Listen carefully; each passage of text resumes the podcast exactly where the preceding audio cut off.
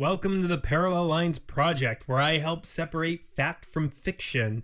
I'm your host, Mark Muldown, and this is episode one Lady in Red.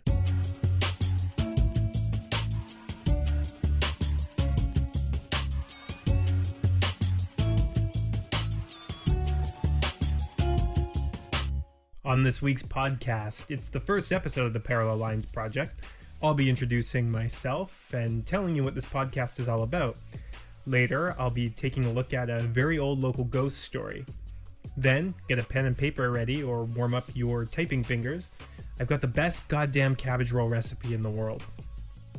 Uh, just a disclaimer as well my recording studio, well, my linen closet with a desk and a microphone, uh, is located directly beneath the flight path of the snow geese, and it being November, uh, I'm bombarded by their relentless honking every 20 minutes or so. Uh, so if you hear that Hitchcockian noise of uh, the feathered apocalypse in the background, don't worry, my eyes are safe. But first, let me introduce myself.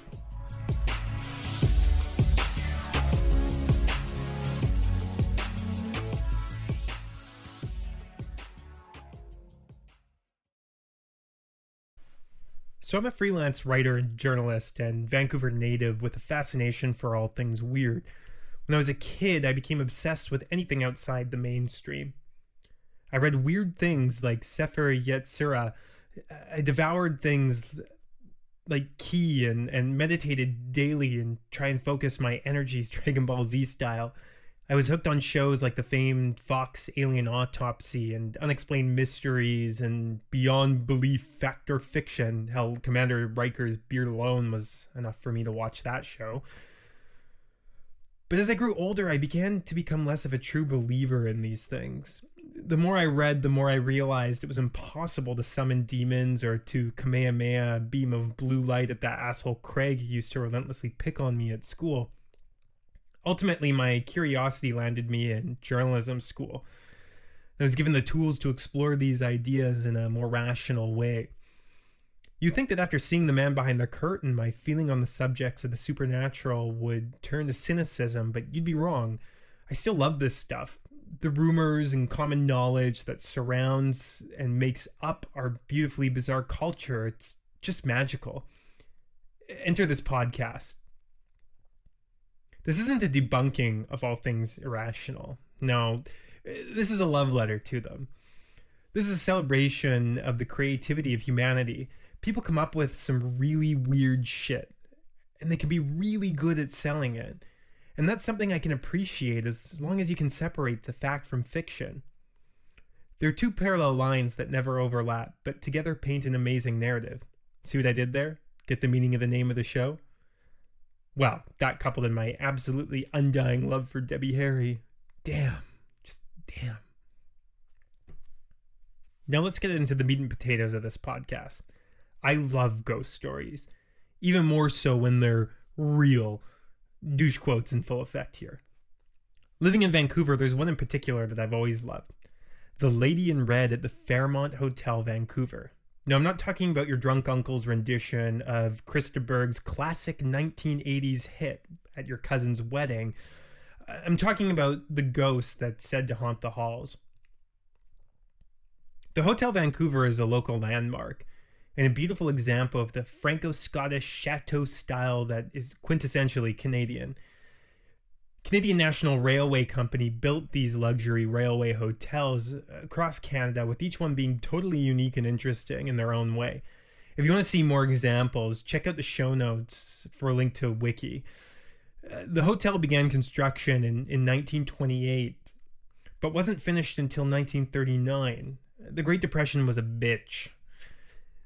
It served as CBC's headquarters in Vancouver until the 1970s, boasting a fully functional broadcast station in the mezzanine.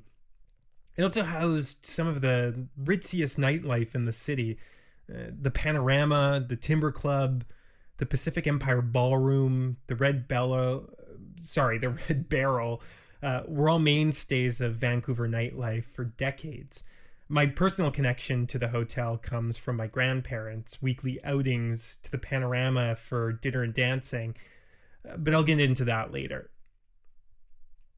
Now that you have an idea of the setting, uh, let me give you a rundown of the story. You can read the full meal deal at the Fairmont's uh, Fairmont Moments website, uh, but I'll give you a brief synopsis here. Cue scary music. Our story revolves around a young woman of 25 named Jeannie Pearl Cox. A lovely young Vancouverite who became a regular patron at the hotel.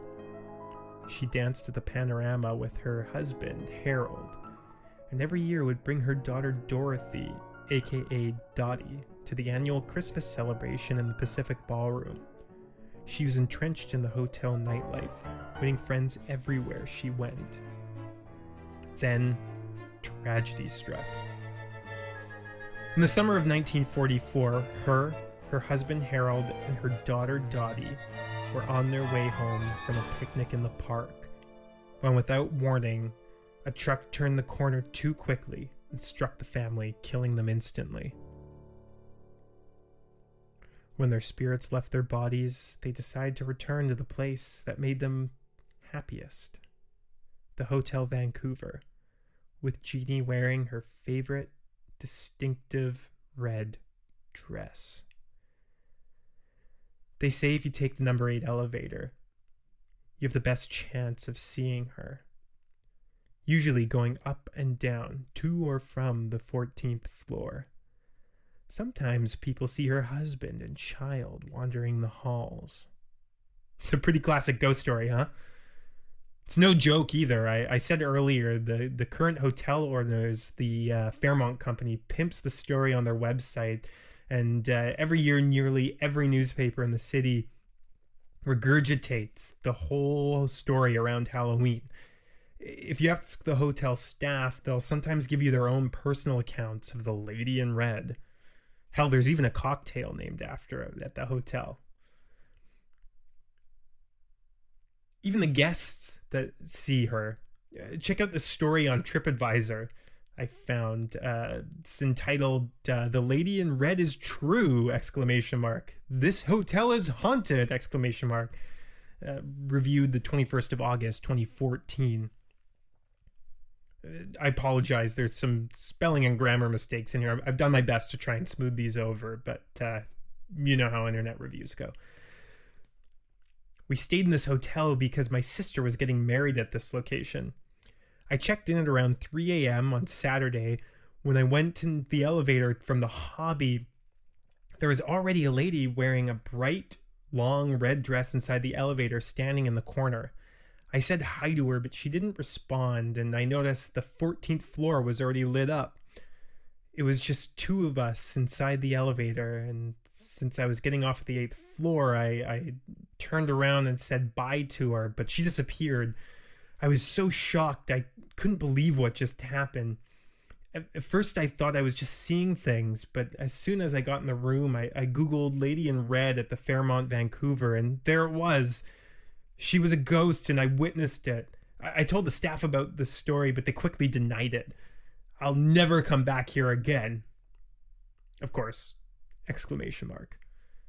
What I love about this review is that they rated every category as one star except for cleanliness. They gave that a two. Now, I'm not here to disprove the existence of ghosts. I, I can't do that. I can, however, put my thinky skills to the test and uh, check to see if this story can even be true. Enter my 96 year old grandma Violet. I call her Ty. Don't ask. Ty and her husband Billy were frequent guests at the hotel. She would always. Um, Ty and Billy were frequent guests. Ty and her husband Billy were frequent guests at the hotel. She would have been Jeannie's age at the time. I asked her about the hotel. She told me stories of her dining and dancing in the panorama. She told me about overindulging in cocktails, a, a Muldown family trait, and uh, crashing for the night only to slip out in the morning in the same clothes uh, with her makeup smeared like And uh, Ty and her husband Billy were frequent guests at the hotel. She would have been Jeannie's age at the time. I asked her about the hotel. She told me stories of her dining and dancing at the Panorama. Uh, She told me about overindulging in cocktails, a Muldown family trait, and crashing for the night only to slip out in the morning in the same clothes with her makeup smeared and I quote, like some back alley girl. The scandal. When I asked about Jeannie, she said she couldn't remember the name by anyone there. And that's not too surprising. My family's Jewish, and while people didn't really like the Jews at the time. It wouldn't be too far fetched that her and uh, the Gentile Jeannie would never have crossed paths. Um, I also asked her about the ghost, and she said she never saw it, but she heard of it. With the primary source under my belt and the smell of bullshit slowly wafting from the distance, I decided to put my research skills to good use. I'm lucky. Being in Canada, we have a crazy amount of records readily available online. The Royal Museum here in British Columbia, in particular, actually has a massive searchable database of all kinds of records. Particularly, they have the entirety of uh, birth, death, and marriage certificates before 1986 freely available, and uh, along with a pretty archaic search engine. So I typed in the name Jeannie Cox and looked at 1944 deaths. I clicked search. Want to guess what happened? Bupkis. Obviously, Jeannie Cox uh, probably isn't her legal given name. So then I typed in Jennifer Cox. Nothing. Then Pearl Cox. Nothing. Then Jean Cox. Nada. Still not defeated, I decide to look up Harold. Of course, if, if her husband's in there, then you know they'll be easy to find. Easier than her actually. Um, you know there there might not be a Jeannie Cox uh, at birth. You know the death certificate should still show up but you know you never know. Maybe they dumped her body in a back alley or something like that. Maybe that's why she's a ghost. But Harold of course Harold would exist right? I mean that he has to for the story to make sense so I, I broadened my, my search too. I, I looked at everything marriages, births, deaths, and broadened it between 1900 and 1950. You know, they're supposed to be a young couple. So, you know, Harold had to have been less than 50 years old, I'm assuming. There were a few Harold Coxes. Uh, none of them died in those years, though. Only two were from anywhere near Vancouver uh, one from Vancouver proper and one from New West. One was married to a Gladys and the other a Harriet. Still no Jeannie Pearl Cox. So here I am, literally and figuratively chasing ghosts. They just don't exist. These these people never existed. Maybe the hotel is haunted by some other benevolent spirit, but I don't know, some other lady in red, but I doubt it. I'm actually kind of surprised that that nobody else has done this even modicum of research before to to kind of see what's going on here. Uh, like I said, newspapers every year print this story as as cold hard facts, including the names and dates. You know, it, it, it's surprising that you know, even just for fun, nobody decided to type this in or or even look this up. But you know, that's the newspapers for you. So when I went to go see my grandma to talk about the lady in red, she gave me something really special. I'm uh, I'm holding it here in my hands right now. Listen, listen. Hear that? It's a cookbook. It's a very special cookbook, super special, special beyond all things. It's uh, my grandma's Jewish cookbook. On the front, it says "Our gift to you." Was actually given to uh, to young ladies after their bat mitzvahs to help them keep a good kosher home. It has uh, recipes uh, organized by ingredients or or part of the meal or holidays, um, and and also some tips on how to keep a respectable Jewish home. I also like it, uh, especially for my um, uh, my non-Jewish girlfriend here. Uh, it has a, a, little brief description of all the Jewish holidays in it um, that uh, makes them pretty understandable. Oh, and it's like 80 years old. It's super old. I'm surprised it's still in one piece. Uh, the other thing I love about it is that um, you know since it because it was printed 80 years ago, there's so many spelling and grammar mistakes in it. They're just so obvious. You know, obviously these were put together by um, uh, you know the the Temple Sisterhood. Uh, says here on here Temple Bethel Sisterhood. So of course, you know that's who put it together and and um, they obviously didn't proofread it before sending it off to the printer, but uh, it uh, it makes it all the more charming. Um, but uh, today, as I, I, hinted at before, I, I want to share a recipe with you. It's one of my favorites, the pralkas. They're Jewish cabbage rolls. You can go to my website, markmuldown.com, to check out the recipe. The link is in the show notes, but I'll, I'll share it with you here. So here's what you need to start one or two cabbages, depending on the size. And uh, I do want to note that they actually left out the cabbages on the ingredients list. I, I, guess that's obvious for most people, but when I first made this recipe, I I didn't know how many cabbages to buy, so I bought like four cabbages. It was way too much. And what what the hell are you gonna do with a cabbage? You know, there, there's really nothing else. So I, I made a shit ton of coleslaw to go along with this. It was way too much the bowl was massive. I brought it to a, a house party with about 10 people and we didn't even come close to finishing it all. Anyways, so here's what you need to start uh, one or two cabbages, depending on the size, two pounds of ground beef. Um, it says here ground round, but uh, any ground beef will do. Uh, third cup matzah meal, um, or breadcrumbs if you don't have uh, any sort of uh, Jewish delicacy places near you um, or just enough to bind the mixture. Don't overdo it. Salt, pepper, garlic salt, and powder or powder to taste. Three slightly beaten eggs. One small grated onion. One cook cup of rice.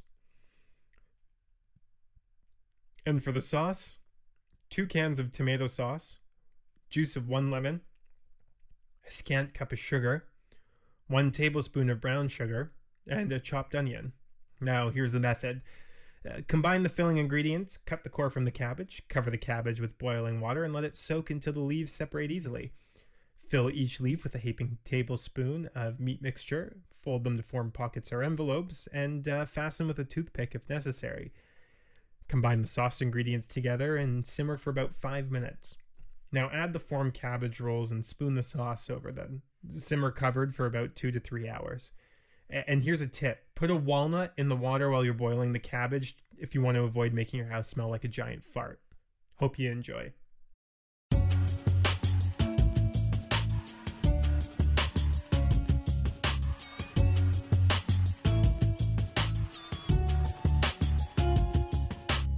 Well, that's it for episode one of the Parallel Lines Project. Hope you enjoyed it. Uh, if you liked it, please leave your comments and uh, rate it on iTunes. I'd really appreciate it. Uh, you can also read a transcript of the show, well, rough transcript of the show, the script I used to record the show, um, and any show notes at uh, markmuldown.com slash podcast. Uh, all the music on this podcast is under the Creative Commons license and was found at the Free Music Archive. Our theme song is Against the Wall by Boxcat Games, and thank you very much for the uh, permission to use it. Uh, other music included in this podcast is credited in um, the show notes here to the respective artists. Have a great week, everyone, and keep it weird.